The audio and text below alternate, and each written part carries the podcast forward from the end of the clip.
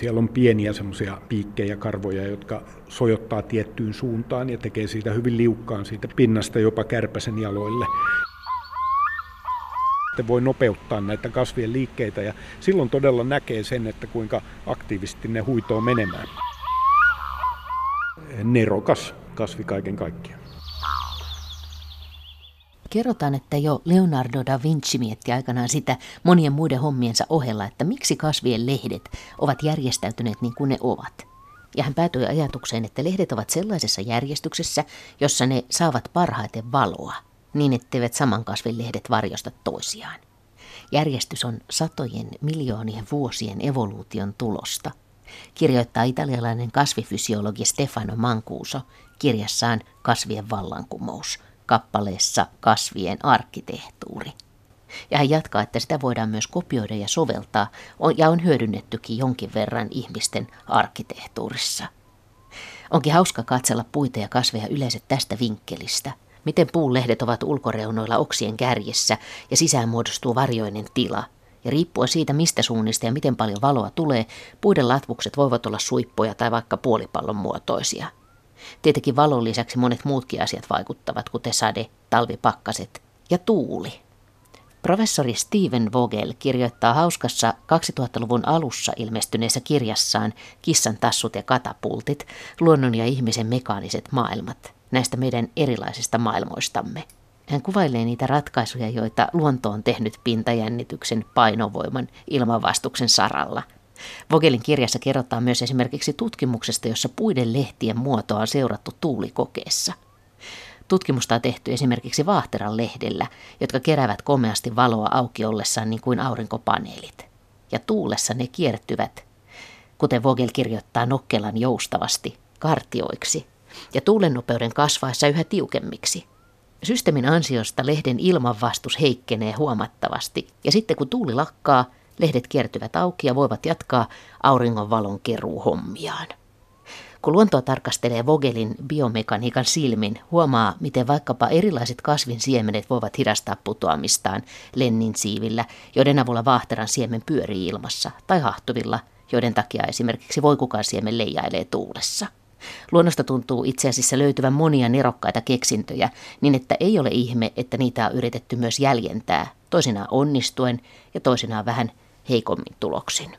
Esimerkiksi tarinan mukaan sveitsiläinen insinööri Mestral oli luontoretkellä vuonna 1948 jossain läheisillä kukkuloilla. Ja kotiin palattuaan hän ihmetteli sukkiinsa ja koiran turkkiin tarttuneita takiaisen siemeniä ja keksi siitä tarrakiinnityksen. Ja vuonna 1848 amerikkalainen Michael Kelly keksi hyödyntää vanhaa tapaa, jossa karja laitettiin laiduntamaan piikkisten pensaiden keskelle.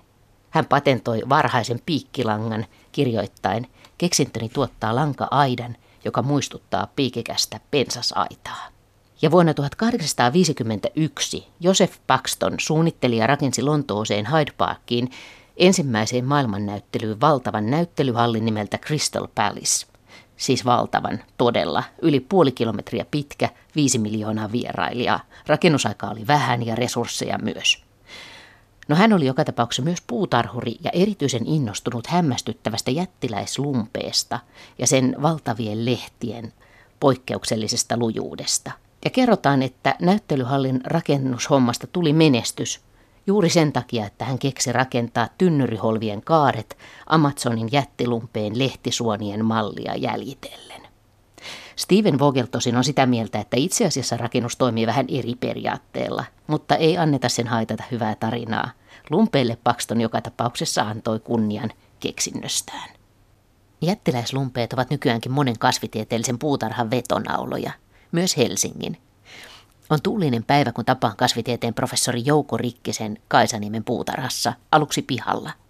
Juttelemme kasvien rakenteesta tästä arkkitehtuurista, erilaisista hämmästyttävistä muodoista ja siitäkin, miten toisaalta kasvit eivät suinkaan vain olla möllötä paikallaan, vaan ne myös liikkuvat ja muuttuvat jatkuvasti, mutta niin vaivihkaa, että sitä on vaikea huomata.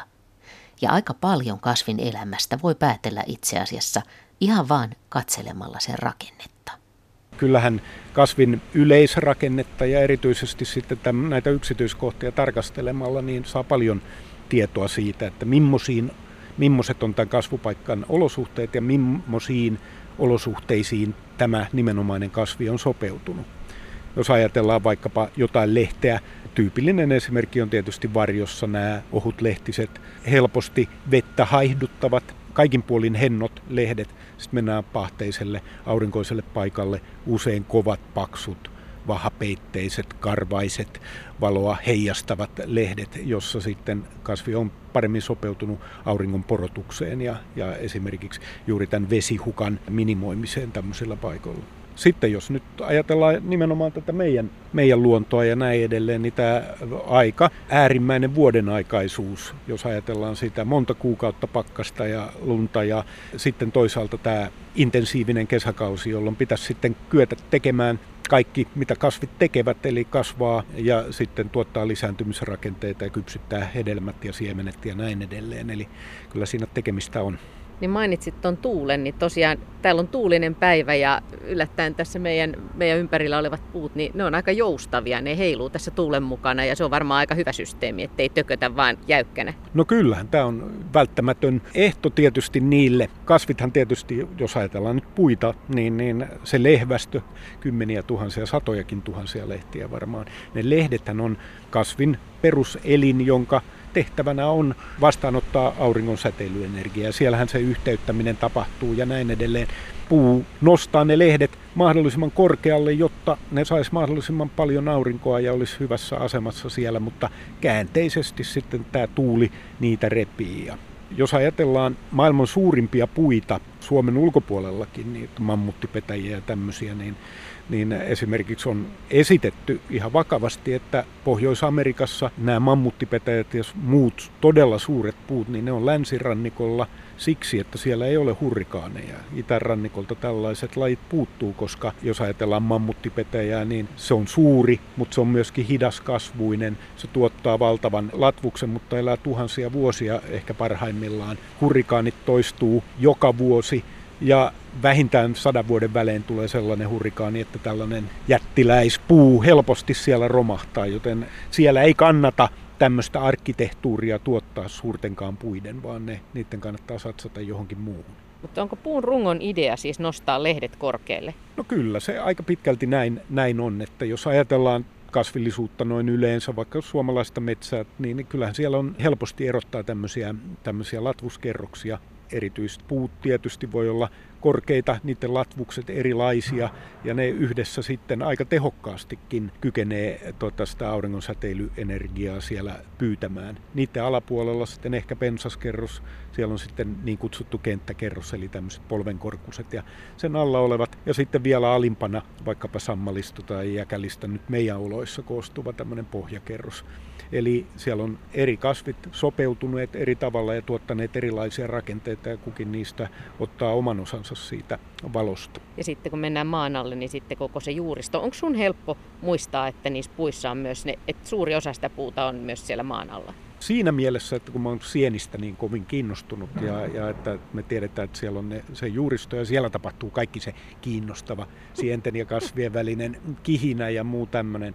Mutta että kiistatta on niin, että helpostihan se unohtuu, että jos ajattelee tosiaan meikäläisiäkin, vaikka jotain rauduskoivua, joka siinä tuulessa kahisee, niin, niin todella siellä maan alla kihisee kyllä vastaava biomassa, eli, eli valtava juuristo ja ihan samalla lailla kuin maan päällä siellä puuston latvuksessa tuotetaan joka vuosi uudet lehdet, niin siellä juuristossa tuotetaan näitä hienojuuria ja erityisesti juurikarvoja aivan mieletön määrä joka vuosi.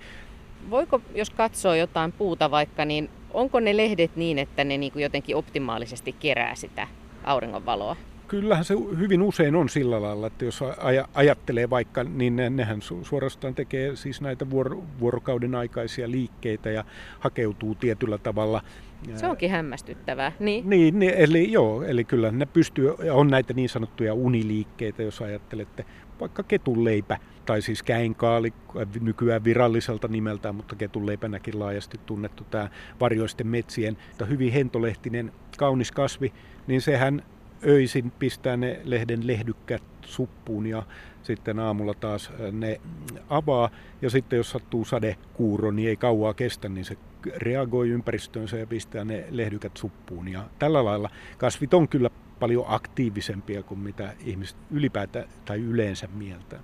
Sitäkään ei helposti tule mieltäneeksi, että miten esimerkiksi ne kukat, niin että miten monella tavoin ne liittyy niihin pölyttäjiin ja on tietenkin niitä varten. Ja että niissä voi olla hyvin erikoisia tapoja, joilla ne houkuttelee pölyttäjiä luokseen. Kyllä, kyllä. Ja nimenomaan sitten, jos ajatellaan sitä, sitä kukkaa, eli tämmöinen kukka ja sitten kukinnot useista kukista muodostuvat tämmöiset monimutkaisemmat rakenteet, niin nehän on oikeastaan ne on varsista ja lehdistä muuntumalla syntyneitä rakenteita. Mutta että jos ajattelee jotain kukkaa, niin vaikkapa vuorokauden ajan mukaan niin ne nuput voi sulkeutua ja avautua. Ja kysehän on, on tietysti siitä, että kasvi pyrkii ristipölytykseen useimmissa tapauksissa – se avaa sen kukkansa pölyttäjille, jotka sitten kuljettaa siitä pölyä paikasta toiseen, mutta kun yöllä sitten mahdollisesti esimerkiksi mesipistiäiset ei liiku, niin silloin niitä hyödyntävän kasvin kannattaa sulkeakin se kukkansa ja suojella sitten näitä esimerkiksi siemenaiheita tai sitä siitepölyä vaikkapa sateelta ja näin. Niin, että usein onkin siitä kyse, että kun meidän ajantaju on vähän erilainen, niin meistä näyttää, että ne vaan möllöttää siinä, kun tapahtuu liikkeitä, joita me ei pystytä havaitsemaan nimenomaan tästä on kyse, että kyllä kasvien aikataulu on erilainen kuin ihmisen havaintokyky yleensä on. Ja tämä nykyään sitten, kun vaikkapa perustason kameraankin helposti saa näitä timelapse-sovellutuksia ja näin, että, että kamera ottaa vaan kuvan joka 10 sekunti tai ehkä kerran minuutissakin, niin sitten voi nopeuttaa näitä kasvien liikkeitä ja silloin todella näkee sen, että kuinka aktiivisesti ne huitoo menemään. Ja sitten jos jatketaan syksyä tästä eteenpäin, niin sitten tulee nämä monet tavat, millä siemenet leviää. On siis katapultteja ja lenninsiipiä ja propelleja ja vaikka mitä. No niin, näin on. Ja sitten jos ajatellaan taas tätä ikään kuin tämmöisen ihmisen ja muiden eläinten näkökulmasta, niin jos ajattelee vaikkapa nyt sitten hedelmien kypsymistä, marjojen kypsymistä tai vaikka omena, omenaa, niin kuinka ne on aluksi happamia ja kovia ja vihreitä ja erityisen epähoukuttelevia ja sitten kun on aika, eli siellä ne tuota, siemenet on, on kypsyneet, niin sitten yhtäkkiä ne alkaa tuoksua ja ne on pehmeitä ja, ja makeita ja, ja, ja kyllä siinä taas meitä elukoita viedään. Ajattelin jutella kasvien arkkitehtuurista, niin tässä tuli jo esiin, sanoitkin, että monet asiat on hyvin pieniä ja puhuttiin, että kasvit on usein joustavia, että tavallaan että tässä on jotain tämmöisiä perustavia eroja ihmisen rakennelmiin, että ihmiset tekee usein suorakulmasta ja kovaa ja kuivaa ja kasvit usein tämmöistä pienipiirteistä, joustavaa, kosteita, pehmeitä muotoja? No varmaankin, varmaankin sillä lailla.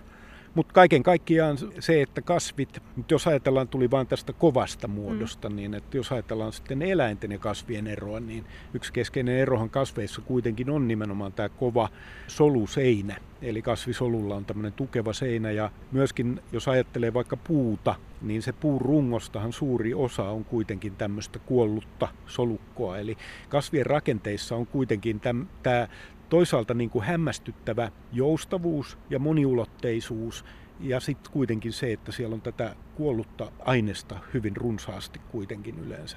Kasvithan on erittäin pitkään täällä maapallolla olleet ja kun ne on tämän valinnut tämän systeemin, että ne pysyttelee paikallaan, niin sen jälkeen niillä täytyy olla tietenkin erittäin herkät systeemit, joilla ne aistii muutoksia ympäristössään, eikö niin? No kyllä, siinä mielessä. Että, ja sehän on meille niin käsittämätöntä ja hämmentävää, kun kasveilla ei ole silmiä, eikä niillä ole nenää, eikä näitä meille nisäkkäille tuttuja aistinelimiä, mutta toki kasvit jatkuvasti saa tarkkaa tietoa ympäristöstään. Et jos tarkastellaan jotain yksittäistä kasvin osaa tai tämmöistä peruselementtiä siellä, ja se vaikuttaa hyvin yksinkertaiselta, ja, mutta sitten kun sitä monistetaan tämmöiseksi hyvinkin suureksi systeemiksi, niin kuin vaikka joku puu, sen koko oksisto ja juuristo, niin miten se toimii niin, että se pystyy kuitenkin pysymään tämä kokonaisuus. Siellähän täytyy myöskin tämän puun säädellä sitä, että tietyt versostot kuolee juurista, että, että se, se on kyllä tämmöinen hämmästyttävä kokonaisuus. Tämä huone on saanut nimensä suuresta jättiläislumpeesta – Lehdet, joiden yleismuoto on sama kuin tavallisen lumpeemme, ovat hämmästyttävän suuria. Lavan läpimitta voi olla kaksi metriä. Reunat ovat 10-15 sentin verran jyrkästi ylöspäin taipuneet ja alapinnalla on äkäisen piikkisiä vahvoja suonia, jotka tekevät lehden hyvin kantokykyiseksi. Kerrotaan intiaanivaimojen Amazonvirran rannoilla pyykkiä pestessään asettavan kapalolapsensa lehdille nukkumaan. Lehti kestää hyvästi suurempaakin painoa. Kerran valokuvattiin kasvihuoneellamme samalla lehdellä istumassa kolme lasta, joiden yhteenlaskettu ikä oli kymmenen vuotta. Näin kirjoittaa kasvitieteen professori Carlo Linkola kasvihuoneiden oppaaseen vuonna 1933. Oppan kannessa ja sisälehdellä on kuva valoisasta kasvihuonealtaasta, jossa lumpeen lehdellä istuskelee hyvän tullisen oloinen paljaselkainen lapsi, kuin joku satuhahmo. Ehkä se on professorin oma lapsi. Runsas vuosikymmen myöhemmin, helmikuussa 1944, tunnelma olikin sitten aika toisenlainen. Oltiin keskellä toista maailmansotaa ja puutarhaan putosi pommeja, jotka rikkoivat kasvihuoneiden lasit. Sisäänpäässyt pakkanen tuhosi kasvihuonekokoelman täysin, tai lähes täysin. Yksi sypressi säilyi hengissä ja paranan jättilumpeen siemenet siellä jäätyneen lummealtaan pohjalla. Ja tätä jättilummetta mekin menemme katsomaan Kaisaniemen kasvitieteellisen puutarhan lummehuoneeseen professori Jouko Rikkisen kanssa. Paranan jättilumme, Victoria Cruciana siellä. Eli niin kuin muutkin lumpeet, niin tämähän on tämmöinen kelluslehtinen vesikasvi, joka, jolla on aika hyvin nimenomaan vesiympäristöön sopeutuneet lehdet. Eli vesihän on kiinnostava elinympäristö kasveille, mutta jos ajattelee vesikasvia, niin yhteyttämisen kannalta on edullista nostaa tuolta vedestä nämä, nämä lehdet ilmaan, eli silloin ne saa huomattavan paljon enemmän valoa tietysti nämä kelluvat lehdet, mutta sen lisäksi myöskin kaasujen vaihto on, on paljon tehokkaampaa. Eli lehden yläpinnalla on ilmaraot, josta se pystyy sitten tuota vaihtamaan kaasuja ja kaasujen vaihto eli hiilidioksidin hankinta ilmasta on paljon tehokkaampaa kuin sitten tuolla vesiympäristössä vedestä hiilidioksidin otto on hankalaa. Joten silloin on ikään kuin kaksi syytä nostaa nämä lehdet tähän veden pinnalle. Ja siitä syystä siis ulpukat ja lumpeetkin nostaa sen lehtensä Kyllä. sieltä. Kyllä, jos olet tutustunut lumpeisiin tai ulpukoihin tyynenä aurinkoisena päivänä jossain kirkasvetisen järven rantavedessä, niin niillähän on toki myöskin vedenalaisia lehtiä, mutta ne on sellaisia hyvin hentoja ja jos pitää paljon ravintoa tuottaa eli yhteyttää, niin se tapahtuu tehokkaasti näiden pintalehtien avulla. Nämä on kyllä aika hämmästyttäviä. Tässä on isoimmat lehdet on yli metrihalkasijalta varmaan tai sitä luokkaa. Ja, ja tämä on, nämä on niin valtavia lautasia. Kyllä, ja nimenomaan sitten jos katsoo, tuota, tuo lautanen on hyvä. Näiden lehtien laidathan on ylöspäin kääntyneet ja sillä lailla ne estää myöskin pienen vaikkapa aallokon pääsyn tuohon veden pinnalle. Toisaalta jos katsoo sitten sitä lehden laitaa, niin siellä on kuitenkin tuommoinen yksi vekki, josta sitten, jos tuohon nyt päätyy vettä ja tokihan siihen aina pärskyy, kun joku tapiiri tuossa luonnonoloissa vieressä polskii ja toki tulee sade, niin pitää päästä siitä vedestä eroon tuon lehden pinnalta, niin se pääsee kuitenkin valumaan tuosta yhdestä aukosta pois. Nämä lehdet on myöskin hämmästyttäviä siinä mielessä, että, että näiden isompien lehtien päälle voisi laittaa, jos varovasti laittaisi niin jonkun lapsen istumaan ja, ja se lehti sen kannattaisi. Joo, suuri, jos on oikein rauhallinen ja, ja kevyt lapsi ja, ja sitten sattuu olemaan iso tämmöinen lehti, niin se on mahdollista. Ja täälläkin on niitä tietenkin historian saatossa toteutettu näitä, näitä kuvaussessioita. Ja tämähän on ollut kauan täällä kasvitieteellisessä puutarhassa tämä jättilumme ja mikäli oikein muistan, niin se oli yksi niistä, oliko se nyt kahdesta kasvista suurin piirtein, jotka selvisi silloin toisen maailmansodan pommituksissakin, kun nämä kasvihuoneet tuhoutui, niin se oli silloin talvehtimassa tämä kasvi ja kykeni sillä lailla selviämään. Mikähän idea siinä on, että nämä on näin hyvin kannattelevia nämä? Tietysti kyse on loppujen lopuksi, tämän, tämähän on isokokoisin lummelaji, nämä Etelä-Amerikan siellä tropiikissa, niin, niin nämä suuret lehdet, niin nehän mahdollistaa tehokkaan yhteyttämisen ja, ja sitä kautta myöskin ne valtavan suuret kukat, joita tämä tuottaa ja suuret hedelmät. Jos ajattelee näitä lehtiä, niin nämä hyvin tehokkaasti myöskin valtaa tilaa veden pintakalvolta sitten tässä on vielä tosi näppärästi piikkejä tonne alaspäin tuolla alapinnalla. Joo, siitä on useampia selityksiä tarjottu. Yksi on näiden merilehmien ja muiden laidunnuksen näkökulmasta. Jos ajattelee tämmöistä biomassaa, mikä tässä lehdessä, niin, niin tietysti kasvinsyöjän nisäkkäällehän tämmöinen olisi herkkupala. Kaiken kaikkiaan tässähän on hyvin monta tämmöistä sopeumaa tälläkin jättilumpeella, josta ihan vähäisin ei ole toi kelluslehden yläpinta, joka on siis tuommoinen vahamainen, ja jos siihen heittää vettä, niin se, se tosiaan pisaroi ja helposti siitä valuu pois. Ja mainitsit jo tuon tarranauhan, jossa, joka ihan suoraan on johdettu takiaisen näistä koukkupäisistä karvoista, joilla se kiinnittyy tehokkaasti vaikka villapaitaan tai koiran turkkiin. Myöskin näitä liukkaita pintoja on tutkittu sitä, että mikä saa aikaan sen, että vesi pakenee tehokkaasti. Ja siellä on näitä vahoja, mutta myöskin hienoja karvoja ja muita. Esimerkiksi vaikkapa tötterökasvien, hyönteissyöjäkasvien, niin niiden tötteröiden sitä pintarakennetta, jos katsoo elektronimikroskoopilla, niin siellä on pieniä semmoisia piikkejä, karvoja, jotka sojottaa tiettyyn suuntaan ja tekee siitä hyvin liukkaan siitä pinnasta jopa kärpäsen jaloille. Ja kärpänenhän nyt lasillakin kävelee suvereenisti. Ja tämmöisiä sitten tutkitaan aktiivisesti ja niitä pyritään sitten tuota hyödyntämään myöskin sitten ihmisen teollisissa sovellutuksissa. Esimerkiksi tämän kannukasvin. Tämähän on hyönteissyöjä kasvi, jolla on nämä lehtien kärkien, kärhien kärjet erikoistuneet tämmöiseksi pyyntilaitteiksi ja nimenomaan tämän kannukasvin kannun tuon reunan liukkaus perustuu sellaiseen semmoisiin hienoihin karvoihin ja muihin, ja sitä on tutkittu nimenomaan, jos ajattelette vaikka jotain teflonia ja muuta, että josta lika irtoaa helposti, niin tämmöisille pinnoille, johon lika ei tartu, niin sillä on aina kovaa kysyntää, ja, ja sillä lailla näiden kasvien hyvinkin hienot innovaatiot ja keksinnöt, niin niitä tutkitaan aivan vakavissaan tietysti.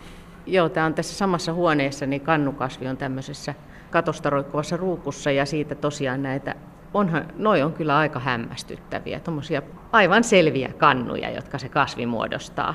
Niin. Ja sitten siinä on vielä ikään kuin kansikin päällä, joka on avonainen. Niin, ja että tietysti nyt ihminen ajattelee aina niitä trifidejä ja, tai sanotaan meikäläisen sukupolven ihmiset, tämmöisiä ihmissyöjäkasveja tai lihansyöjäkasveja. Helpostihan tässä lähtee jo mielikuvitus laukkaamaan, että, että se jotenkin haukkaa tuonne jonkun hyönteisen mutta kyse on nimenomaan tuommoisesta kansirakenteesta ja sitten jos ajatellaan tätä rakenteen tehtävää, niin sehän tuottaa tänne semmoista ruoansulatusnestettä tänne kannun pohjalle, sinne tippuu hyönteinen, joka sitten vähitellen hyödynnetään kasvin ravinne lisänä jos sinne koko ajan sademetsäolosuhteissa menisi sadevettä, niin sehän laimenisi pilalle se hyvä keitos siitä, joten kannattaa olla kannellinen rakenne tässä. Eli se on sadesuoja, mutta se on auki noin, että sinne hyvin mahtuu Kyllä. isompikin hyönteinen. Joo, ja niin kuin sitten tässäkin tapauksessa, niin kuin hyvin usein näissä, tässä on kirkkaan punasta väriä ja, ja tämmöisiä voimakkaita värikontrasteja ja kiiltoa ja monissa kannukasveissa, myöskin tuossa kansien rakenteessa, niin siellä on tämmöisiä ekstrafloraalisia mesiäisiä, eli mesiäisiä, jotka tuottaa tuota, vaikka ei ole kukasta kyse, niin kuitenkin sokeripitoista nestettä, ja sillä lailla ne houkuttelee tosiaan näitä näitä hyönteisiä luokseensa. Nämä kannukasvithan on vanhan maailman tropiikissa, eli käytännössä Madagaskarilta tuonne Uuteen Kaledoniaan sillä välillä.